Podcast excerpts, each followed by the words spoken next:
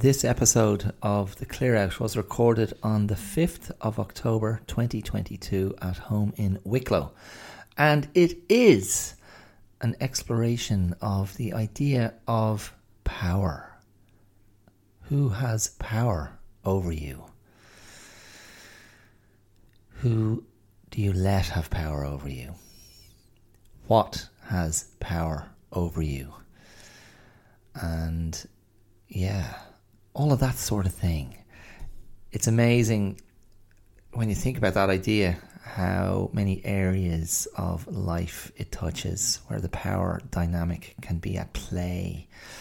And I don't, I, I'm not overly comprehensive um, in how far I cast my net, but I use some prompts to to get me there um, and to, to help me weave the thread through the episode. So um, there's also an excruciatingly cringy moment that I have, which I will never live down. Um, or maybe I will. Maybe that's hyperbole, but um, you'll know it when it comes. Uh, I, I, I do draw attention to it about halfway through the episode. Um, yeah, so that's it. That's what's coming up. Um, power and what you can do with uh, changing the power dynamics in your life. Uh, and I also have a little thing to promote, um, which, if you're in my part of the world, you'd be able to take part in if you're interested. So that's also coming up. Okay, so that's it. I will see you around the corner. Cheers. Bye. Not gonna change my mind. Leaving the dream behind. Hi, my name is Dara Clear, and you're listening to The Clear Out. How are you? How's it going? How's she cutting? Is everything okay? Good. Or I'm very sorry to hear that, depending on your answer. So um, here we are. Another week has passed, and it's time to unload.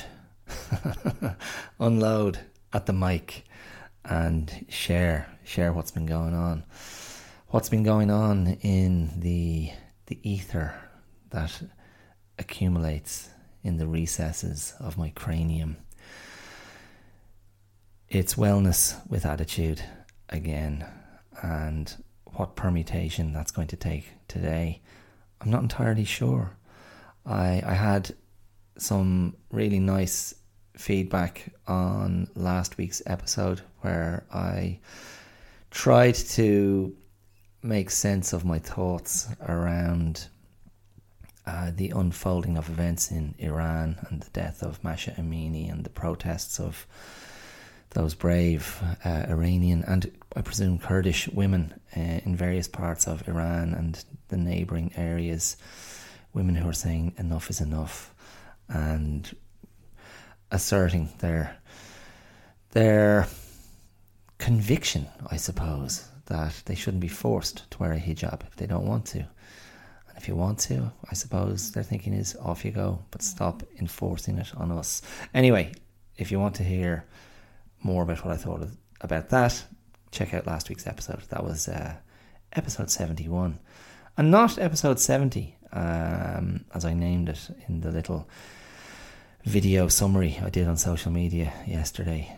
I was like, episode 70. I was like, no, it wasn't. It was episode 71. Lashing through, lashing through the EPs. The EPs. Yeah, I'm on, um, this is EP 72. It's going really well, getting some big numbers. Yeah, yeah, no, no, look, we're all surprised, the whole team. Um, yeah, we might need to upscale our operation. Um, we're looking at yeah, we're looking at some uh, office space in Manhattan. Um, yeah, Tokyo, uh, Berlin, and um, yeah, we're also also considering Clonmel. Um, you know, which I think is is really the the up and coming destination. Um, a lot of I'm, I'm hearing a lot of buzz about Clonmel. Um, yeah, near the the the Bulmers distillery is it's got a its own little kind of bespoke, um, you know, homegrown thing going on now. So uh, no, we're really really into that. So yeah, no, it's um, yeah, as I said, you know, it, it, it, it we're all surprised, although know, if I'm being completely honest, I'm not surprised at all because I had a, I had a vision about this, um, about this podcast. I just thought, yeah, it's going to go big. So when I say we're all surprised, what I'm actually saying is they're all surprised. The rest of my team, I'm not surprised at all. Um, I was born to win. uh, yeah. Uh, so there you go. That's that's it. Does does that voice even exist in my head? I don't think so. Not for real. I think I'd uh, kick that guy out fairly quick. I'd first thing I'd ask him to do is to stop speaking like that, please. What do you mean? Um, okay, so yes, I have four words in my head that are going to be my prompts for today's content, for today's issuings, the issuings forth. So here are the four words. See what you think of these. The first word is hipster. Hipster.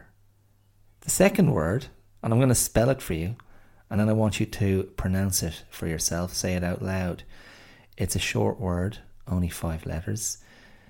This is the word. It's H O V E R.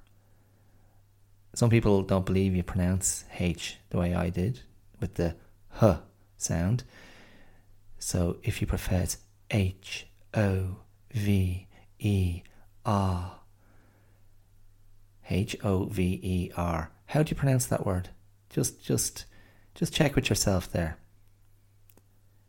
Did you make it sound like it rhymes with lover? Because if you did, you're wrong. that word is hover ah, ah, hover. I think that's the same sound as in like, don't bother me. Don't bother me. Don't hover. You're bothering me. So, hover. That's another word. Okay? We have hipster. We have hover, not hover.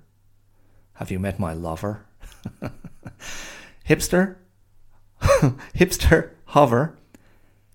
Power power, another potent five letter word. Power. This is like uh, an episode of audio Wordle, which I call heardle. That's a H E A R D, not H U R D. Heardle. And finally, my last word holistic. Holistic. Ha. Ho ho, ho Leitteig. Holistic. Okay? Hipster, hover, power, holistic. And we're going to see.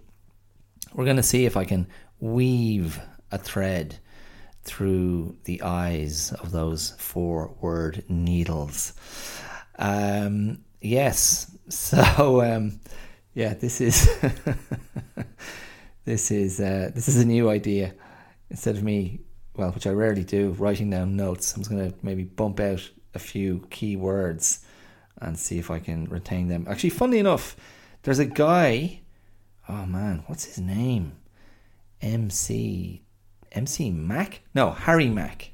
That's it. Harry Mack. So Harry Mack is an American, a white American guy. He's a rapper, and he does something very cool. You can see lots of his videos online. And what he does is he approaches people in the street. You might see a group of people hanging around, and he'll go up to them and he'll say, "Hey, I want to do a freestyle for you, a freestyle rap." And um, he basically says, "Come on, give me, give me, you know, four, three or four of your most creative words." And people just spit words at him, and he just grabs four and he goes, "Okay." And then here we go and he has a little, uh, you know, some sort of music player on his person, and he starts laying down a beat, and then he just, or maybe he doesn't when he's out in the street, because he also does it in his home studio, uh, via Zoom. Um, but the same principle. He just gets people to hit him with a few words, and he just goes off on uh, a freestyle rap, which is it. It doesn't matter if you don't get rap, like rap, care for rap. It's just his sort of um, mental dexterity and his verbal dexterity and his quickness of thought and how he incorporates those words and starts responding to what he sees in front of him and drops in things he sees in front of him like people's what they're wearing or you know their their hairstyles or something in the area maybe some you know something on an advertising board or whatever. But um, it's absolutely brilliant. Now on a, there's a part of me that recognizes there are certain rhythms and verbal flows that are patterns that he has kind of you know entrenched in his brain, in his learning, in his memory. But even still, I mean, and that's not to that's not to make less of what he's doing. Um, yeah, it, it like it, it's just it's just brilliant. Like it's just he's been doing this for years. Um, I think he's in his maybe he's in his late twenties or early thirties, but uh, he is killing it. And yeah, it's just a bit of fun, and also he's just really enthusiastic and just, just brings this real boost of kind of positive energy. And it's just play. He's just it's, it's just so playful and fun. And yeah people the people from whom he's got the words they just they're just thrilled at watching it unfold so if you want to give yourself a bit of a chuckle and be a little bit amazed by what this guy can do go and find harry i'm pretty sure that's his name harry mack um, yeah, I might I might do a sneaky check of that while I'm while I'm speaking, and um, if I if I have to correct it, I will. But otherwise, that is correct. Um, okay, how did I jump to him? Oh yeah, the four words idea. The four words. So yes, that's that's that's why that jumped into my head. Good old good old Harry Mack. Um, so my first word was hipster. So I think I've mentioned before. I have I get this um, this email, a little newsletter that comes to me five days a week, and it's called a word a day. So the it's from Wordsmith, and you can subscribe. I always think if you're interested in language, curious about the etymology of words, you can subscribe. So yeah, it's wordsmith.org org, and you can subscribe to their Word a Day newsletter or their Wordsmith newsletter. But it's um, yeah, it yeah, I, I find it very interesting and diverting, and they throw in quotes and usages. Uh, and today's word was hipster, and I was like, oh, hipster. So the meaning of hipster, if you didn't already know, is one whose interests in clothing, music, etc tend to be outside the mainstream. Okay, that's fine. But then the kicker, the little clause at the end of this definition, especially in a self conscious way. There's the rub. So, clothing, music, etc., is a bit vague, isn't it? Um, interests in in what in what is fashionable, interests in what is cool, um, trends, what is hip en ce moment at the moment. Um, yeah, hipsters. So um, it also tells us uh, that the word hipster formerly it meant a person who carries a hip flask. So that's pretty simple, okay? Oh, he's a hipster. She's a hipster. The word has also been used for certain articles of clothing, hip huggers. Clothing that sits on the hips instead of the waist. The body part is clearly visible. Um, but the current sense of the word is apparently from the slang hep, H E P, which means aware or up to date. So, hepcat, I remember hearing hepcat in some contexts. So, hep. So up to date, knowing what's going on, having one's finger on the pulse feels it feels in a way like this could be a, a distant cousin of woke, being up to date, being aware.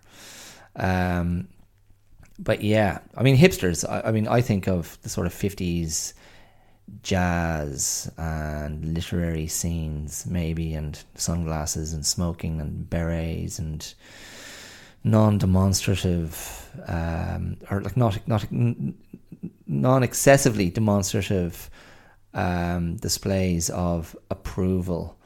Um, yeah, very self-contained. Um, yeah, and now co- coincidentally, coincidentally, the quote, the quote, which is um, a thought for today. Um, whoever curates this um, newsletter, they always put a quote from a person who was born on the day of the uh, the newsletter being sent out. So this is a quote from I don't know if I'm pronouncing his name correctly, but is it Vaclav or Václav Havel, who was the former president of Czech Republic and a writer? I think he was a poet as well, wasn't he? But his quote is There are times when we must sink to the bottom of our misery to understand truth just as we must just as we must descend to the bottom of a well to see the stars in broad daylight. Hmm. Would that work? I mean, if I'm in the bottom of the well and I'm looking up at the sky and it's broad daylight, could I see the stars? Does he not mean that literally? Um, in any case, the phrase the bottom of our misery I'm just gonna swap out. Um, yeah, I'm gonna swap out the, the, the, the possessive pronoun our and drop in my. Um, when we must sink to the bottom of when yeah the bottom of my misery. That phrase and the word hipster seem to chime very well together. They chime very well together for me anyway. Hipsters and the bottom of my misery. That really would be one version of hell for me to be stuck in a room with nothing but hipsters. Um, and imagine just to add to the, the nightmarish hellishness of this image, maybe in the adjoining room, which I'm, I'm free to go to the adjoining room if I want. I could walk through there, but it would be full of real estate agents um, I mean, really, in that situation, I'd just be looking for the box with my name on it and a gun inside it. Because that would be a more pleasurable way to go rather than to spend eternity with hipsters or real estate agents. Now, hipst- both hipsters and real estate agents may feel slighted by by the by the comparison um, the, the, the, the lowest of the low. I was thinking hipster definition, a particularly odious and irritating human being. Um, yeah, it's yeah. I don't know. It's so funny. I mean, maybe I was trying to. I was trying to. I was trying to look at like what is it? What is it about hipsters? And I mean, hipsters you know, it has a very particular connotation nowadays. But I mean, hipsters have been around for ages, and it's that idea. I think of being self-consciously, um, self-consciously hip and self-consciously cool, and presenting oneself as being the arbiter of taste. Um, from a very young age, I just cottoned on to that, and I was like, I call bullshit. I'm like, no, I don't believe this pose.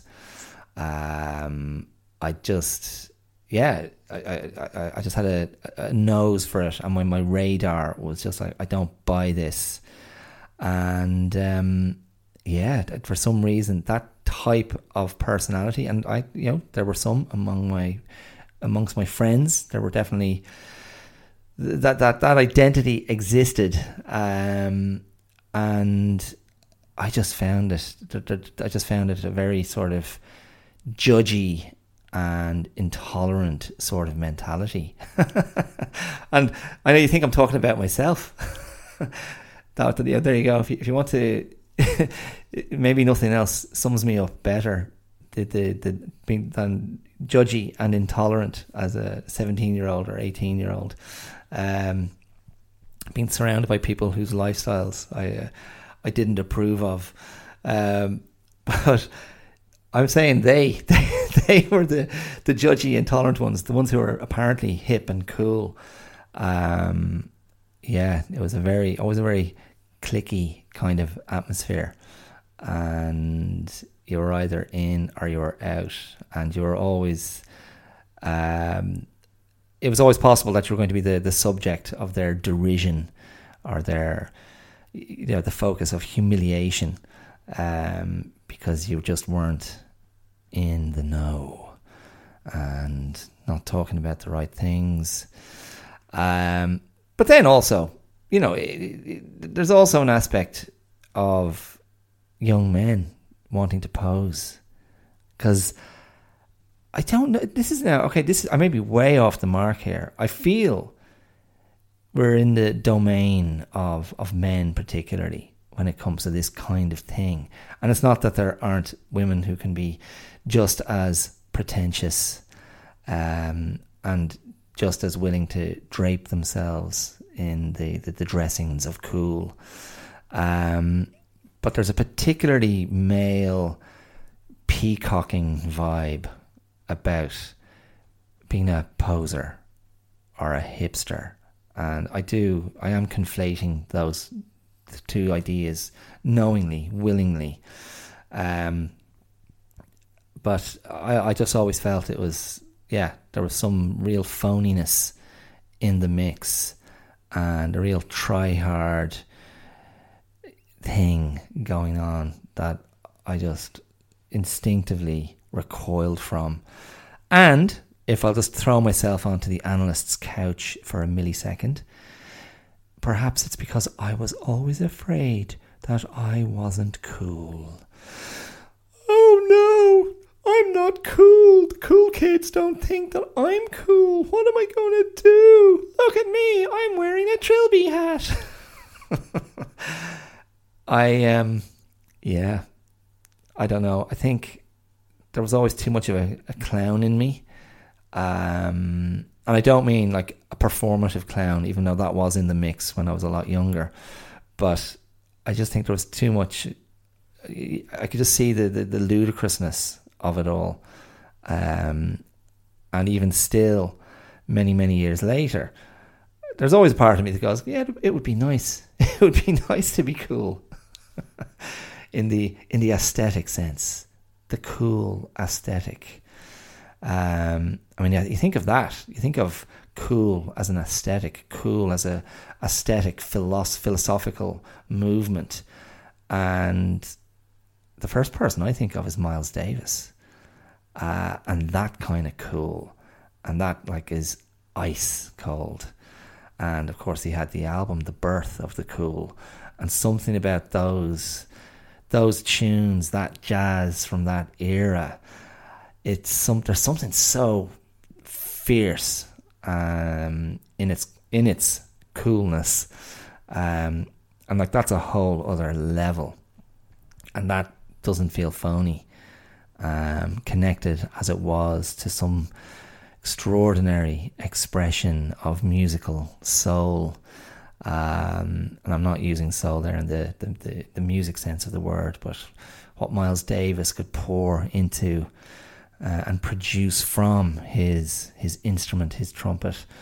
Um, ah, just so so so good. Uh, but yeah, I, I mean, there was always part of me that was like, yeah, could I be cool? Have I ever, ever been cool in that sense? And I don't think I have been. and there's there's part of me that I just can't be bothered. The effort to maintain, um, uh, you know, yeah, to maintain the the facade when there might be too good a joke to be made, too much of a laugh to be had, Um, I don't know. That's also it's, it's where my sense of humor is, and you know, it's also it's also an impulse to disarm. It's also an impulse to get the gag in against myself first, um, maybe, and then of course that speaks to you know deeper, more profound uh, hurts and insecurities and self esteem issues. I'll kick myself before you kick me. Boom. Now, what what follows won't be as bad because I've already prepared myself for it. This is all I'm worth. Okay, so hipster. How from hipster do we get to hover? Well, they're both H words for a start. In fact, of course, holistic is another H word. So it's the triple H episode. The triple H. Hipster hover. Holistic. The holistic hipster hovered. Hovering with holistic hipsters. Um, okay. So before I drop in an overriding thesis, let me just go to hover for a second. So hover. Somebody, oh, I was looking at I was looking at a YouTube video earlier about some technological, technical issue, uh, a technical query on my part around recording, and I'm I'm I'm I'm hoping to start producing the podcast in video form, um, because those who know tell me video is the way forward. Video is the future. Um, and again, it's like it's not like I'm dying to make videos and have that out there. It's it's purely um, purely mercenary. It's just will a video actually help the podcast? Will it attract more listeners, more viewers, more subscribers? And yeah, why not? Okay, so that may be coming. So anyway, I was looking at a little technical video, and it was a young American woman, and she used the word hover. Hover, as I said, hover, rhyming with lover. And anytime I hear that particular pronunciation of that word, I always do a little. What was that? My ears, my brain, just dive on it like a bird of prey. and I just pluck that word out of their sentence and go, what the hell? So, yeah, hover. And I'm trying to think, I feel like I might have heard some Australians say that as well. Although, you'll be very relieved to hear, I just checked with my wife. I wrote that word on a piece of paper and I said, How do you pronounce that? And she was like, Hover? And I was like, Yes, that is correct. Thank you, wife. Would you like to go on a hovercraft sometime? Yes? Oh, look at that. There's a fly hovering over the dirty dishes. So, hover. Please don't say hover. So, it's one thing when you hear somebody mispronounce a word and you think, oh, that was a little, a little stumble and that's unique to that individual. But when you hear people use a word and you think, oh, this is they, they actually they all say it this way, and I, I didn't even check, and I didn't even, I didn't use my my little my little tool, my little Google pronunciation tool to see is that actually the American English pronunciation. So I might just indulge my curiosity here and check it. Hover pronunciation. Let's go. Oh, they're not giving me the, the Google one. Why not? How strange. Bloody Google. Maybe I'll go back to hover meaning. Dun, dun, dun. This is exciting, isn't it? No.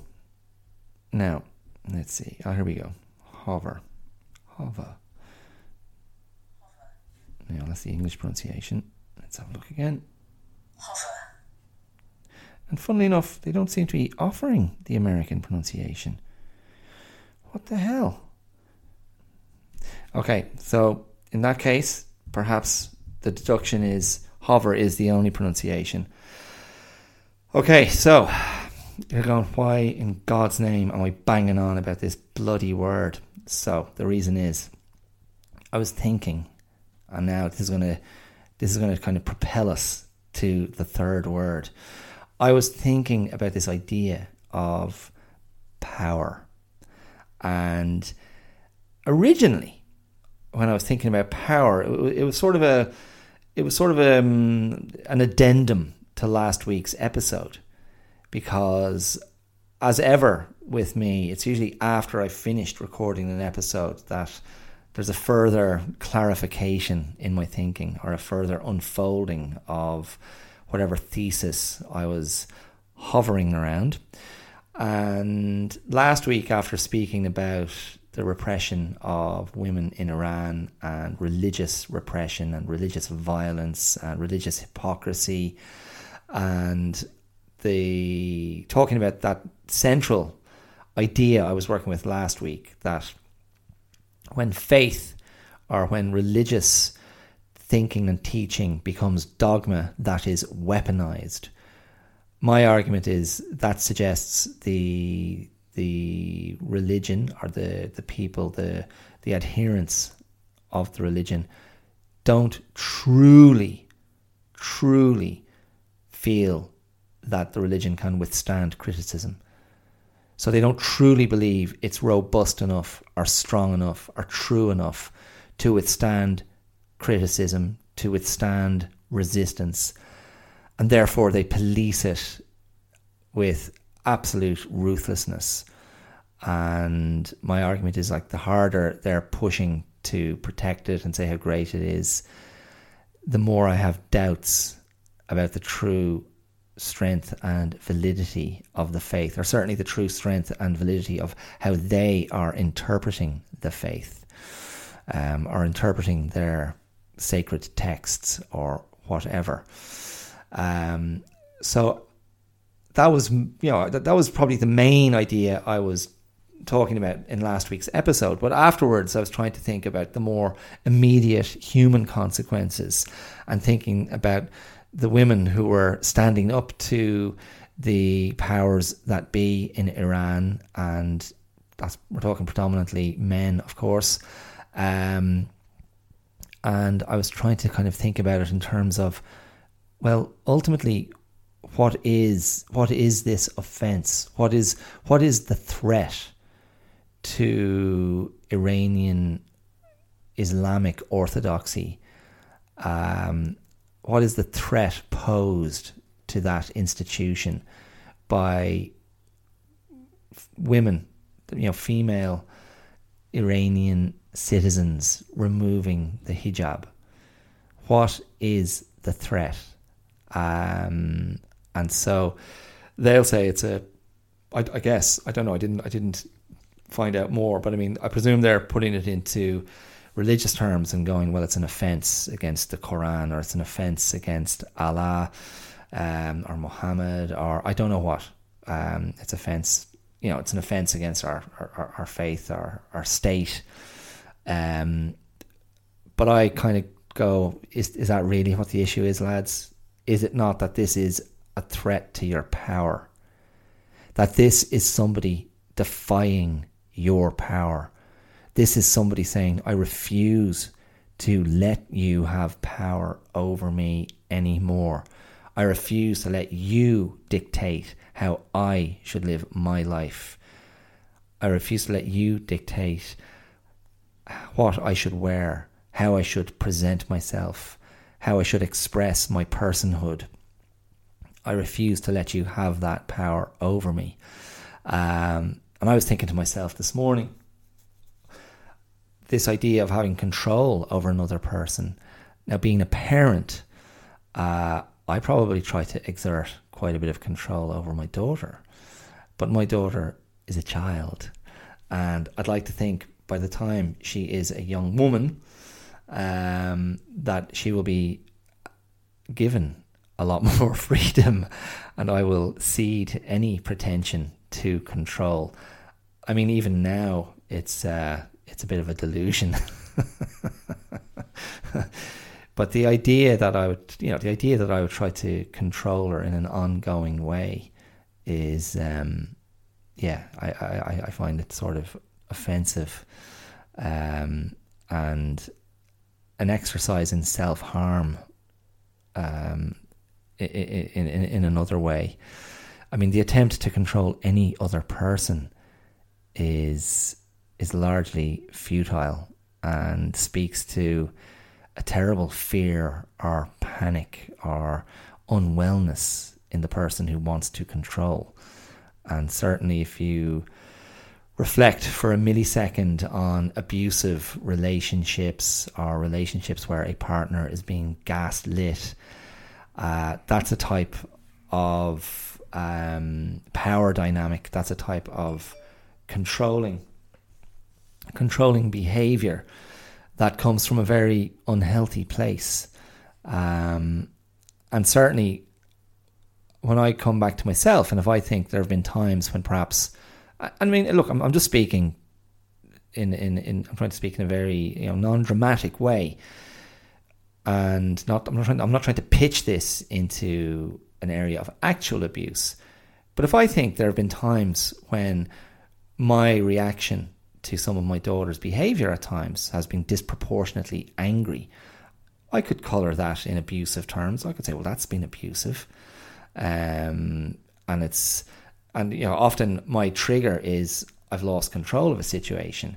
And I mean, that used to mean that, that, that would have been a fear of mine as a teacher when I started teaching and working with some pretty difficult classes and challenging uh, young people um, who had no reason to to give me any respect as a substitute teacher. Um, and there were times when that control just couldn't be couldn't be had. And over time, I changed my thinking, and my thinking became much more around myself and controlling myself and trying to control my own responses and having a clear set of parameters in in my head before stepping into a classroom with a class that I knew were going to be challenging, and and that served me very very well. Um, I mean, in a way, it's a bit like the more control I had. It's like if I was. it's like this. It's like if you're you're a if you're wounded, if you fall out of a boat, you know, and you know there's a, there's there's a shark in the water, and as you fall out of the boat, you've cut your hand, and then you go, oh my god, and I start panicking and flailing around and spreading the blood everywhere, so it attracts more sharks until I'm you know torn to shred, torn to shreds by a, a frenzied. Um, I don't know. Do, do, do sharks are, are, they? Is it a school of sharks? A pack of sharks? A gang of sharks? A classroom of sharks? Um, but it's the same idea. It's like if I can control that bleeding, if I can control the flow of blood, then I won't send the animals into a feeding frenzy. And in a way, some of those really tough classes, in particularly my early years of teaching, you know, 30 plus kids in a class, secondary school students who are just like, F this, this is the last place we want to be, this is the last guy we want to be hearing from or talking to or behaving for. And as the blood flowed liberally from my terrified psyche, a feeding frenzy would ensue. And then, then a you know a, a, kid would be sent from the classroom to the to the year head, who was a teacher I became you know very pally with, and he'd come and just stand in the doorway and like every every kid in the room, their face would just go white. and my friend would come in, and he would just give them this ferocious lecture about how I was an educated man, and I was that they that they knew nothing, and that I was there to help them. And by God, they better show me some respect. And you just, you know, some of them, they just be like, you know, the bottom lip would be starting to kind of quiver a little bit. Um, and I was just like in awe of my friend. It's like, oh my God, this, the rage that he could bring to bear and just cow the, uh, the pack of animals. Um, and the thing is, I recognized I couldn't do that. I recognized that wasn't really in my personality. And I used to, you know, you, you try, I try it every now and again, try and be like really alpha and hyper, you know, not aggressive, but like to really try and lay down the law. And it's just exhausting, exhausting. Um, and in the end, I realized no, I'm um, I'm more of a specialist in soft power, staying calm, being charming and agreeable, holding firm to my my position, being very clear about the outcomes I want to achieve, not getting rattled, and being very good at avoiding um, avoiding and not exacerbating conflict. Um, yeah. So, and to speak further to that, to use one of my least favorite phrases, well, I'll, I'll speak to that now. Um, so yeah, one time I was in a classroom with um, students who were in their final year of uh, secondary school or, or high school, as you say in other parts of the world, and there was um, a very sullen, surly-looking guy at the back back of the room, and uh, yeah, he took an instant dislike to me. He was at the back of the classroom. I was sitting behind my desk. I was probably doing a bit of introductory banter with the rest of the class, who seemed open to having me there. And the next thing, uh, a chunk of glass flew past my head and hit the wall behind me. Um, when I say a chunk, the glass was probably about 10 mil uh, thick, uh, maybe, uh, you know, getting towards half an inch thick. It was probably uh, triangular shaped and uh, would fit comfortably in the palm of your hand. But um, had it hit me, uh, it would have hurt. And in that situation, choosing not to panic, get hysterical, get really angry and shouty, bawl the guy out of it, no, I don't think it would have helped. So I just had a quiet word with the uh, the principal of the school, and he was never seen again. Um, no, he was seen again, but he was, uh, yeah, disciplined through appropriate channels. That's a true story. Okay, anyway, power. That idea then of power. Who has power over you? What has power over you? And how much power do you have over yourself? Ooh, good questions. Good questions. So you can think about that idea of who has power over you, or what has power over you, or how much power you have over yourself. That's one way of phrasing it. But another way of phrasing it is who do you allow to have power over you? What do you allow to have power over you? And what in yourself do you choose not to control? What do you choose not to have power over you, over yourself? What do you give permission to in yourself? Um, so when I go back to the first two words, hipster and hover, and let's just clarify that a hipster is a type of person that I allow to have a certain power over me. And the power that hipsters have over me is they irritate me and get my back up and annoy me and bother me and sort of offend me. and it seems to be a disproportionate amount of power that I give them.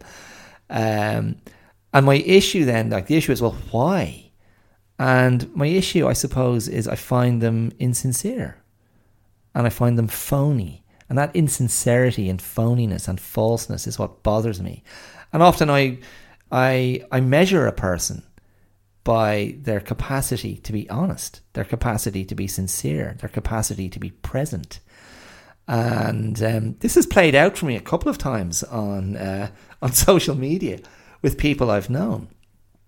And the, the, the, the, the I think I, I, may have mentioned one of these scenarios before, but there was a a woman I taught with briefly in, in Melbourne, an American woman. Lots of Americans being referenced in today's episode. Um, Harry Mack, the tech girl, now a former colleague. Uh, there were a few Americans that I, I taught with in, in, in, in the in, in, in the English school uh, in Melbourne where I was working before I came back to Ireland, and I I didn't really know this girl very well, this woman very well. Um, you know, I had a bit of chat. We worked on kind of different shifts. Um, but after I got back to Ireland, I saw her put something up on social media about you know changing her life and trying to do something new with her life and pursuing things that were you know she was more passionate about.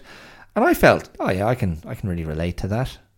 Um, and I just took it uh, on at surface you know value. I thought, okay, it is what it is. She's put something out there that's kind of sincere and decent. And I followed. we used to, in, in acting school, we used to talk about following an impulse.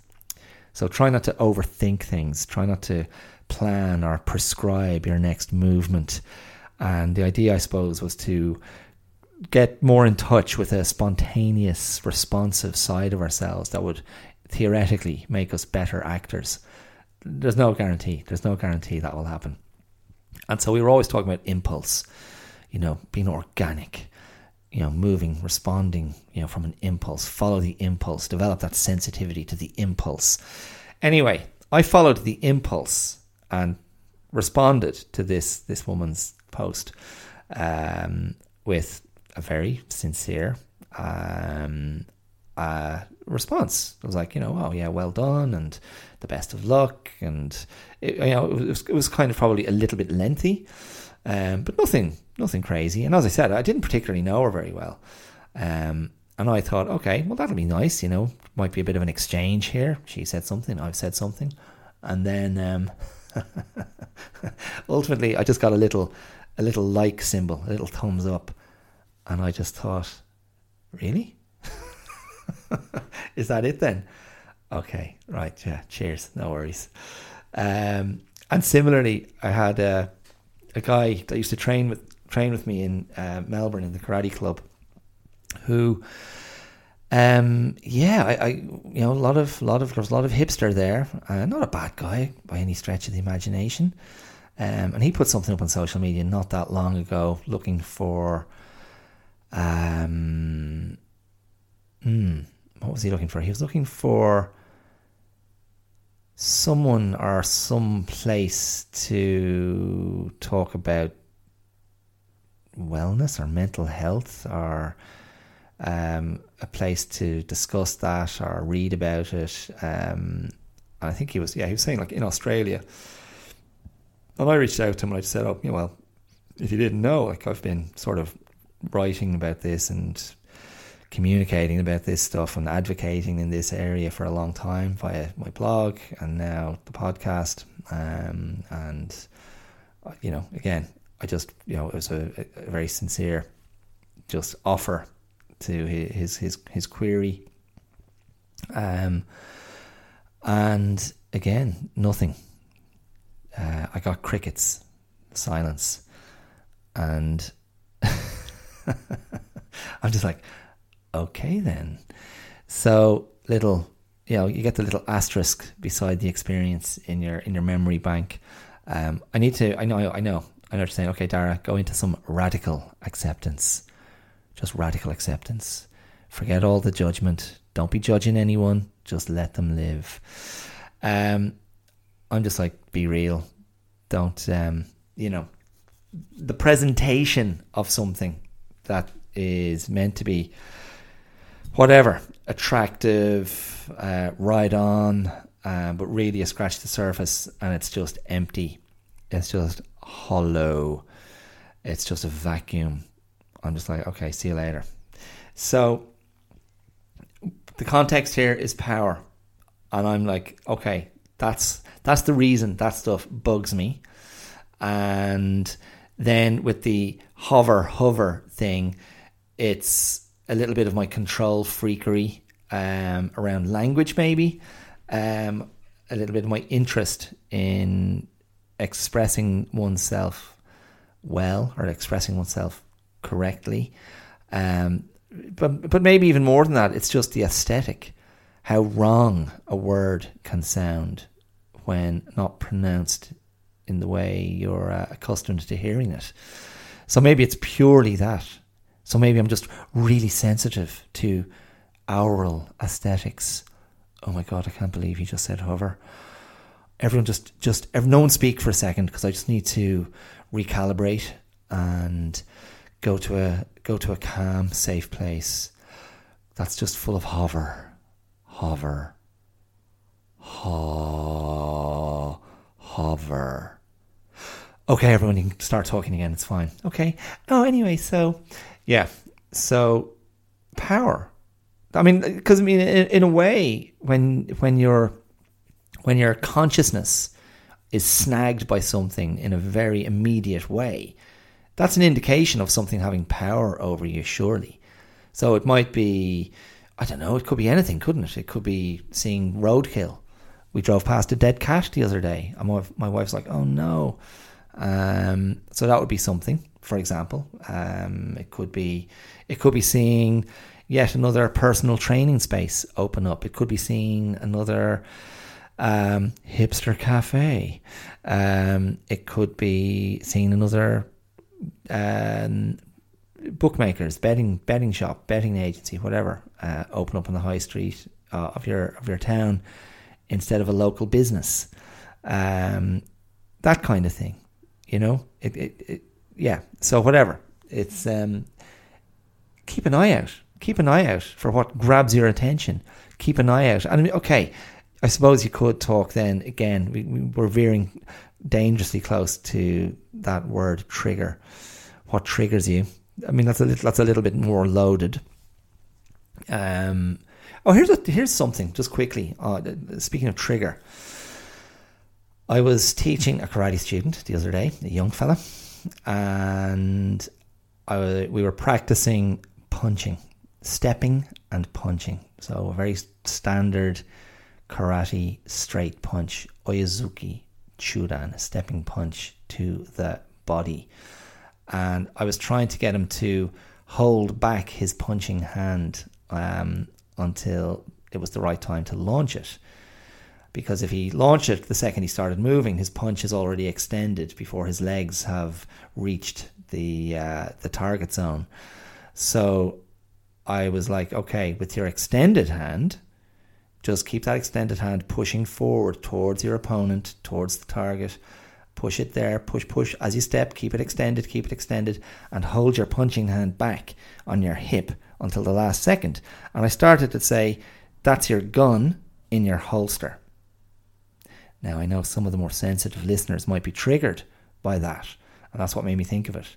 I was thinking, and even I was thinking, is that is that appropriate? Is that is? I was going. Should we be talking about guns in holsters?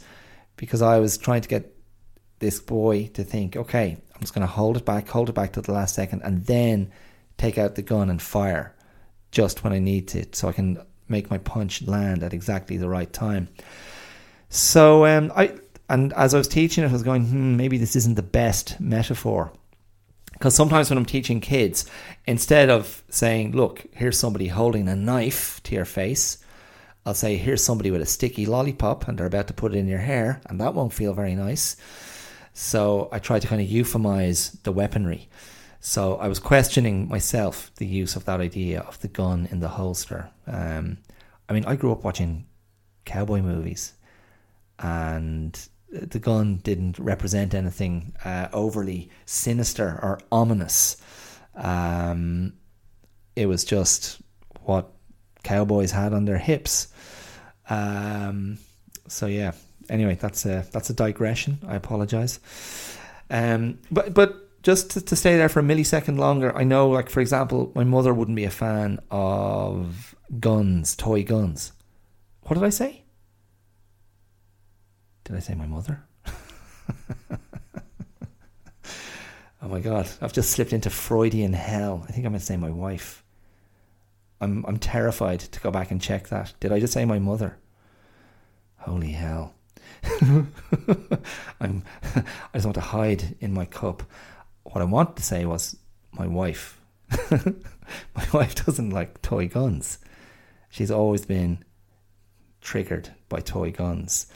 Um, and yeah, that's uh, it's a thing, isn't it? Of course, and God knows if you're living in somewhere like the United States and you've been exposed to so many horrendous shootings and mass shootings, massacres, people going off the plantation, and yeah, not to mention the amount of victims of uh, shootings by police or security guards who again i feel i always want to contextualize that and go yeah there may be um, there may be an element of racism in that mix institutionalized racism racism. There might also be an element of not being well trained enough. There might be an element of just being terrified. And again this isn't justification it's just trying to look at the whole picture.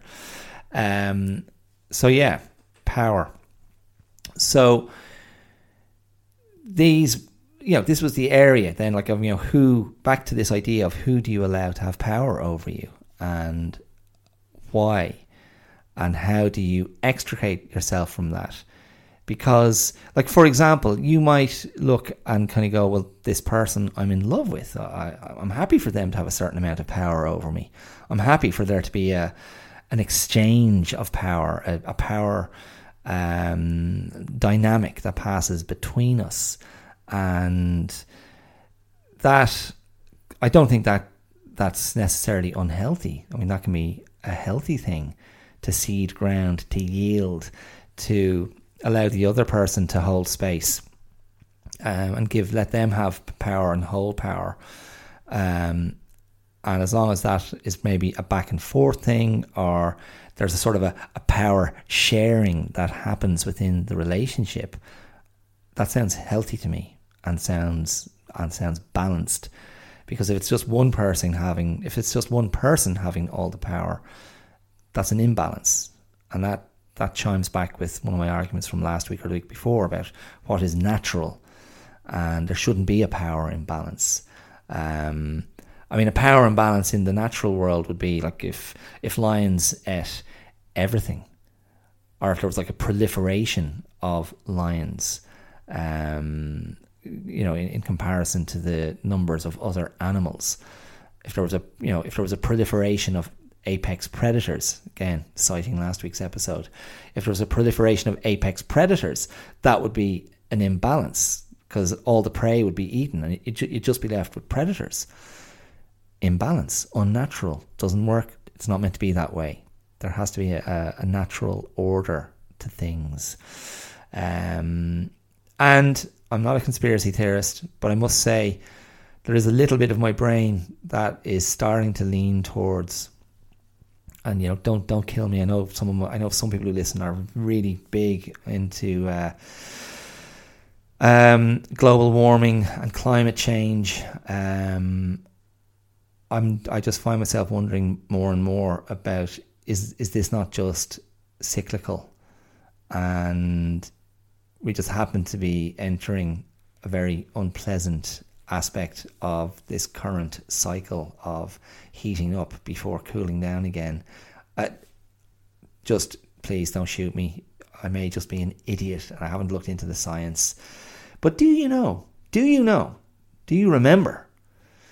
Speaking of power. Do you remember the uh, the wildlife, um, the English kind of um, naturalist, naturalist, botanist, wildlife, nature guy, David Bellamy? Do you remember him? We had, have, we, we, the people of planet Earth, have David Attenborough and his beautiful voice. Um, and all his natural world um, products. But there was David Bellamy as well. David Bellamy was a very high profile guy, um, you know, in a similar, you know, in a similar mode, who who basically got blacklisted because he doesn't believe in climate change. He got blacklisted and has been wiped off the the airwaves and off the screens. Um, so spare a thought. Spare a thought for David Bellamy. I don't think he's a bad guy. I don't think he's nuts. Um, anyway, again, I'm not. I, I, I, I, I'd be terrified of being accused of being a conspiracy theorist. Um, obviously, there's lots of things we can do better, and you know, lots of things as individuals you can do to try and to, to to convince yourself you're not contributing too much awfulness to the natural world and looking at what you eat and where things come from and what you do with your waste is all part of that. And we try. We try in our little way. Um, but then you could go put it back into my power thesis. Is that just the power of a narrative over us convincing us of something you know, we talk about the power of the media and what's presented in the media, um, the power of influencers, the power of products, the power of multinationals and conglomerates and big tech. Um, that's power. So, yes, the who's and the what's. I mean, to reduce it down to its essence, you ask yourself the first question who has power over you? Then the next question is in what way do they have power over you? The next question is how does that make you feel? Does it make you feel good or does it make you feel bad? Is this person having power over you improving your life or making it worse? And if it is the latter, what can you do to change that dynamic? What can you do to remove either yourself from that situation or remove the other person from the situation? Now, that is that is the sort of the the the, the matrix, or they are the kind of the, the, the options at their most basic in their most basic form. But it is worth looking at that. Um, like I find, I don't know. Do you not find that you have certain people in your life and you have to sort of, you have to sort of adjust yourself depending on who they are. You have to adjust. You have to kind of change your own settings, your own programming. You have to go into a different mode to to accommodate that other person or to survive the exchange. Um, that's power. There's power in in that dynamic. Um, and to go back to what I was talking about with my couple of those stories from teaching, the um, the idea of looking at what you can control in yourself can be a much quicker way to the solution because it's highly unlikely the other person is going to is going to change. Um, certainly, um, if it's not of their own volition. So that is something that's in the mix. And then you go to the other area of what has power over you, and it might be something silly like my uh, irritation um, in relation to hipsters, um, my my uh, a certain amount of control freakery when it comes to to language and pronunciation. Now, my wife would go, "That's the teacher in you." Eh, maybe I don't know. I never really think of myself as a as a teacher, um, but there is something in me um, that likes the the rightness of of words, I suppose. Um, and again, rightness not meaning correct as such, but just something about words being in their their natural state. And part of a word's natural state is pronunciation, I guess. You know, leaving aside accents. Um, yeah. So in Ireland, is it okay to say croissant, or do you sound do you sound pretentious if you say croissant? Yeah, can I just get um I'll get two coffees please and actually I'll just get a can I get a bottle of water as well? Um and one of those cinnamon donuts and uh, a croissant, please. What? Can I have a croissant? can I have a croissant? a croissant. A croissant. Uh, my brother's giving me grief about dropping in the T at the end of croissant. He's like looking at me like my half my brain has fallen out of my head. Croissant, really? This is not croissant. He picked me up on uh, crepe as well. Crepe or crepe? J'aime beaucoup des crêpes. Can I have a crepe? Crepe? Anyway. Whatever. Okay, so um, yeah, what has control over you? Now, here we go to get into slightly more serious terrain. When you're talking about what has control over you, you can also talk about habits, habits, and habits and addictions. So, something as innocuous as um, scrolling on your phone, scrolling on the phone, and sitting on your Instagram page or sitting on your Facebook page. This is something I never did because I never had a Facebook account that I used. I never had an Instagram account.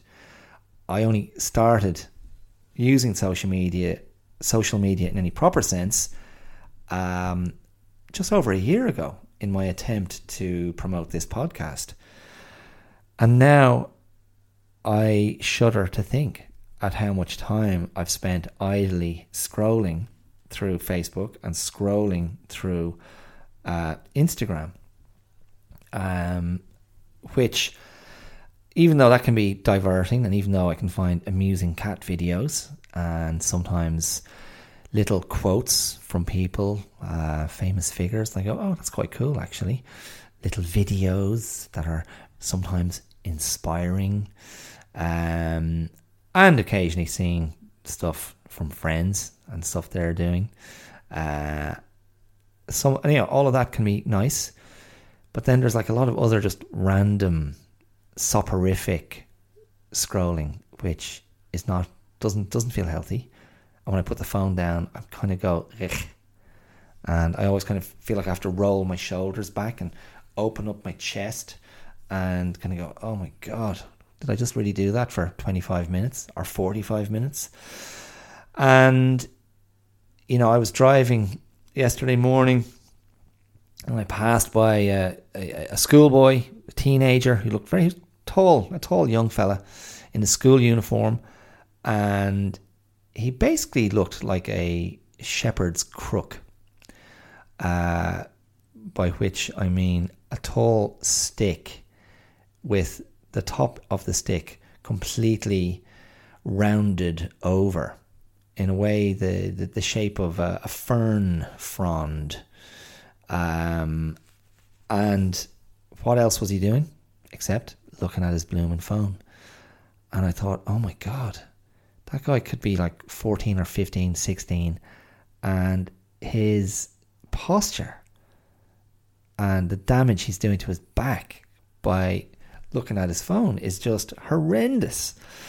Uh, and I thought, wow, we're, we're talking about there's going to be just a generation of of kids um, who are going to be growing up with neck and shoulder and back issues because they've been looking at their bloody phones all the time. Um, so that's that's another area of power, the power of the screen, the power of the device. Um, ask yourself, you know, do you, do you have anything like that? Is there something analogous in your own life that has that kind of power over you? See, I've broken one of my habits, more or less. Sugar used to have a huge hold over me. Sugar was my addiction. Sugar was my habit. Sugar was my coping mechanism. One of my coping mechanisms. My comforter. My my little blankie that I'd snuggle myself in. I'd wrap myself in fizzy cola bottles. Um, and over the last few years, um, I've kind of broken that habit. Now, I still like to have some sweet stuff lying around the house, chocolate, maybe, um, you know, maybe a little bit of ice cream or something. But I even find like I have it there and then I don't. I, I just like knowing that it's there. a little backup. And occasionally I'll indulge, but in no way like I used to. Um, and I even find I used to have this really big relationship. I had a relationship with dessert.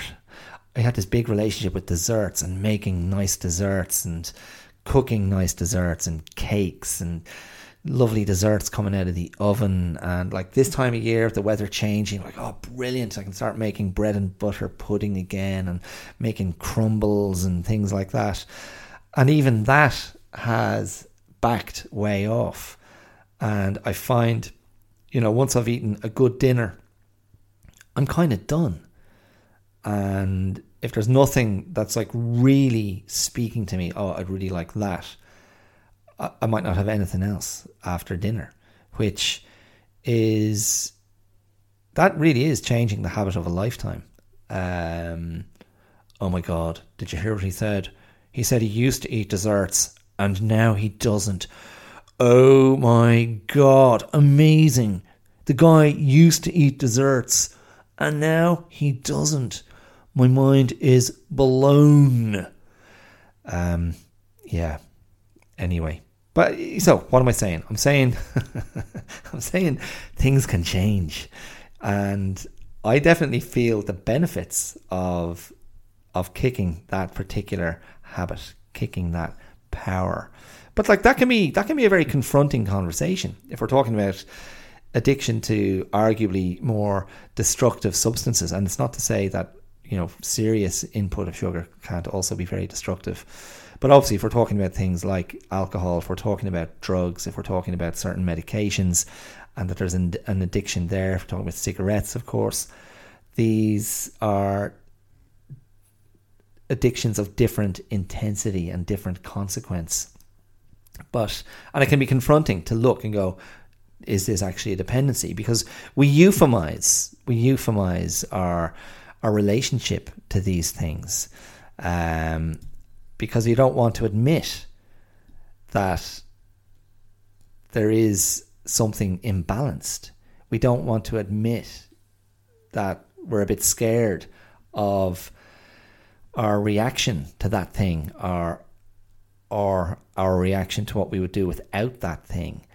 Um, and so that is like you're getting into the area of um, of you know again of of being triggered of something that really impacts you or really affects you.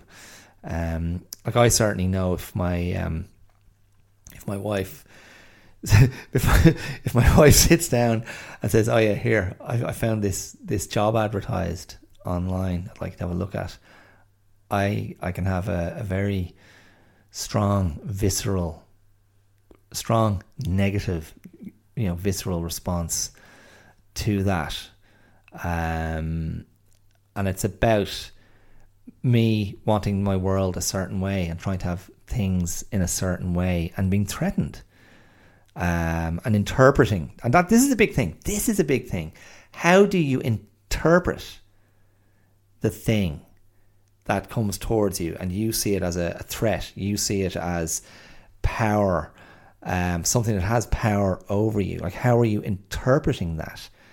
Because again, you need to examine, like, why do I respond this way? Because once you, you kind of understand your thinking, you can kind of park it in a different place and go, oh, yeah, that's why.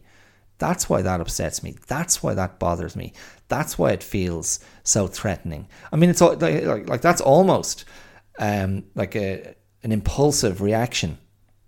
Um, you know, like kind of when you turn around, you, you know, you walk around a corner and there's a snarling dog, and you get that kind of jolt in your gut. It's almost like that. And so you go, well, what, what is that?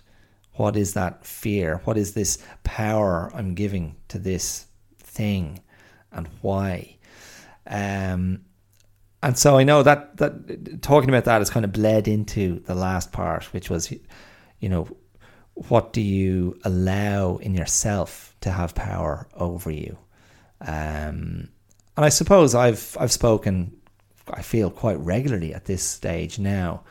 Um, I mean, two of my most frequent references to my uh, fluctuating or occasionally present emotional states anger and depression both feature. I, I've spoken about them both fairly regularly on on the podcast, and so sometimes there's a part of my brain that goes, um, "Why am I allowing this anger to be present? Why am I allowing this depressive state to to be dominant? Uh, why do I give this depressive pattern permission to remain in my life?" Now, my thinking is I'm trying to destigmatize it for myself and go, "It's okay." This is just a reaction to something, and it's it's a real reaction, a reaction of hurt or sadness or inadequacy or whatever it might be, and it's hit me in such a deep place that I'm I'm going to flatline for 24 hours or 48 hours or, or a week. Um, but I'm not going to lose my mind over this and I'll recognize it is what it is. I'll continue to be functional even though this is present. Um, and this, and, and again, this is a key idea that it doesn't define me. This is one thing that's in the mix. It's one thing that's in my life. It's one thing that's part of my makeup. But it's not the only thing. And it doesn't, even though a depressive state can be very convincing in this in the other direction, it doesn't um, it doesn't define it doesn't define me and it doesn't negate all the other things I do or have done or all the other things I am. Because that can be a very sparky, uh, sharp end of, of depression as I occasionally experience it. it. It's the negation of all things that are good, it's the negation of all the light. And it's the, negation of positivity and eh, you know and good energy, and I've learned over time to sort of witness that and not believe it to be true. And that again is a an evolution in my own thinking, in my own coping, and not something I would have been capable of when I was younger. So then the question is well, in that case, does that depressive state really have significant power over me? Or rather, it's a temporary thing, a temporary and recurring thing.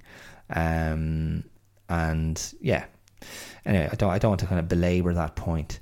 and the same with anger like with anger with anger it's a bit different because i kind of have a strong sense of when my anger is is is connected to the incident that triggers the anger or when the anger is coming from a much deeper reserve of anger about other things and the incident just happens to be the the release valve or yeah, the trigger or the the you know the ignition. Um, and when it's the the latter, when it's the, the second one of those, then I'm like, okay, this isn't healthy. This is a very unhealthy expression of my anger. This means I'm not dealing with the things that are truly making me angry, and I need to look at that because I'm being irresponsible, and I risk hurting other people. And you know, I'm hurting myself as well because I kind of go, I don't, I, that's that's not, I don't want to be like that. Um, so yeah, so that's there's an area of power there as well. Okay, so hipster hover power, and the final part of this today, and I'm going to finish up with this five or ten minutes, I think. The next thing, the next word was holistic, and Yes, holistic. So, I will be teaching a course of holistic self defense in the Wicklow area at the end of this month. So, for four Tuesday nights in a row from the 25th of October, I will be teaching a holistic self defense course. Each night will be two hours, and I will teach actual self defense methods. So, defensive and counter attacking techniques. I'm going to teach a little bit of body coordination and body movement. Uh, but I will also be talking about how self defense isn't just uh, an idea that pertains to being physically attacked and physically defending oneself. My argument is that we can be under attack in many different areas in our life. We can be under attack from within. From you know, by we can we can attack ourselves. Our own inner dialogue can be something that we weaponize against ourselves. We can be under attack within our relationships, within our job. It might be uh, a bad relationship with a co-worker. It might be something that is has gone sour or unhealthy within our intimate relationships. Um, it could be coming from the you know you, you might you may have a sense that it is gendered. You may have a sense that it's got other flavors to it, other colors to it. That the attack is coming from society. That the attack is coming from your community, from your culture.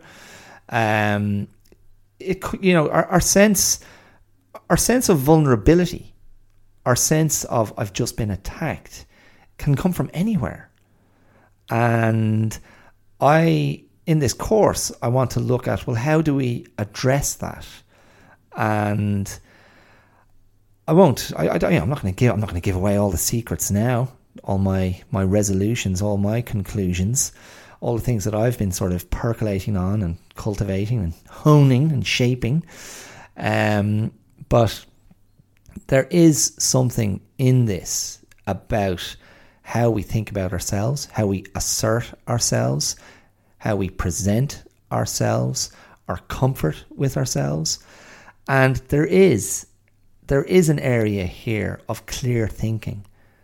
And one of the, the main concepts that I think informs a self defense mindset is what do you value?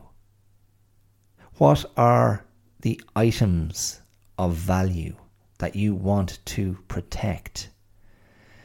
So, if you apply that idea to incorporate not just the physical body. Well, I want to protect my body. I don't want to receive an attack. I don't want to be in pain. I don't want to get punched in the face or kicked in the groin. Um, that's fine. That can be addressed. Um, but what about internal, the internal domain, the psychological and the emotional? Um, because those areas, in a way, you're much more likely to be attacked there in your day to day life than to physically be attacked. Because unless you're living in a particularly, I don't know, I mean, like if you happen to be surrounded by a lot of violent people, if the, the the odds of you being attacked are very high because of the area in which you live, because of the age you are, because of your gender, uh, because of your social profile, because of a lifestyle that you have. And let me just put it out there right now a lot of violence happens between men um, in their 20s. You know, young men, late teens and early 20s is this would be a very, um, you know, probably a peak time for violence to happen for physical attacks to happen between young men. And it coincides with the brain being in a stage of development that is open to risk taking, which is why you have a lot of drug fatalities, why you have a lot of over drinking um, and antisocial behavior. It's off. It's not. It's not just because of um, maybe superficially more obvious contributory factors. Um, and lifestyle choices. It's also to do with what the brain at that age is saying, what the brain at that age is giving a green light to. Um, so that's in the mix as well. And you think, well, if you're not a young guy, maybe you're less likely to be under threat of attack. Um, now, of course, anyone can be attacked at any time the you know you can't you can't litigate against that other than locking yourself in a room and never leaving the house.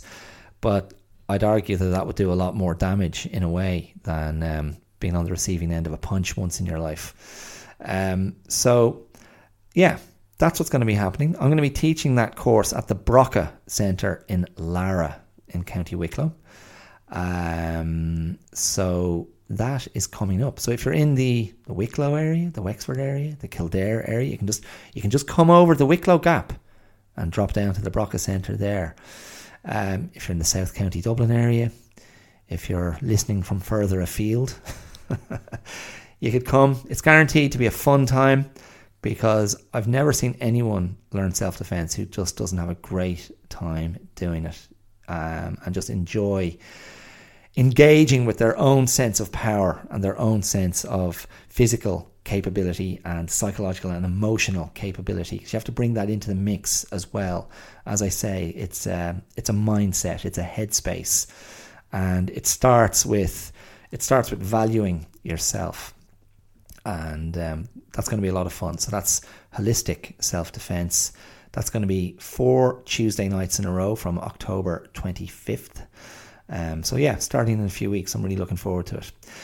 So that was the um, that was the final piece of the puzzle today. From hipster to hover to power to holistic, and the holistic approach to looking at power and maybe not letting some people have power over yourself and giving yourself more power. Okay, I think um, I think that's plenty. I think that's plenty, and um, yeah, the the Freudian nightmarish moment I have it, it, has been haunting me for the remainder of of this recording. But so be it. I, I refuse to edit. I will talk to you soon. If you like what you heard, and you like what you hear, uh, as a as a dedicated weekly listener to the podcast, you can support me on social media you can throw me some love. Oh, please, please, please throw me some love. I will catch it and hold it close. You can throw me some love on Instagram and Facebook and YouTube, where you'll find me as the Clear Out Podcast. You can even send me a tweet uh, at the Clear Out 2 on Twitter, or you can email me, although very few people have, at the Clear Out Live at gmail.com. Also, wherever you're listening, you should see two links. One is a supporter link where you can donate uh, uh, an amount of money of any of any size. I'll take seven million euros, please. Um, or if you want to become a regular contributor to the podcast, you can become a patron and just send a small sum once or twice a month, the price of a, a cup of coffee the price of a, a bar of chocolate. And it all helps. It all helps. It all motivates me. It makes me feel, yeah, this is something that's worth doing. So even just getting some lovely feedback on last week's episode just gives me such a great boost and go, oh, cool. I'm not kidding myself here. This is, uh, look, it doesn't matter what I say. It doesn't matter what hedging I do. I'm going to keep doing this because I'm enjoying myself. And that's all I care about. Little old me and you should care about little old you. Okay? I give you permission. Okay? I bestow that power on you. All right. Thank you so much for listening and mind yourself, take care, go well, and I will talk to you again next week. All the best. See you. Bye.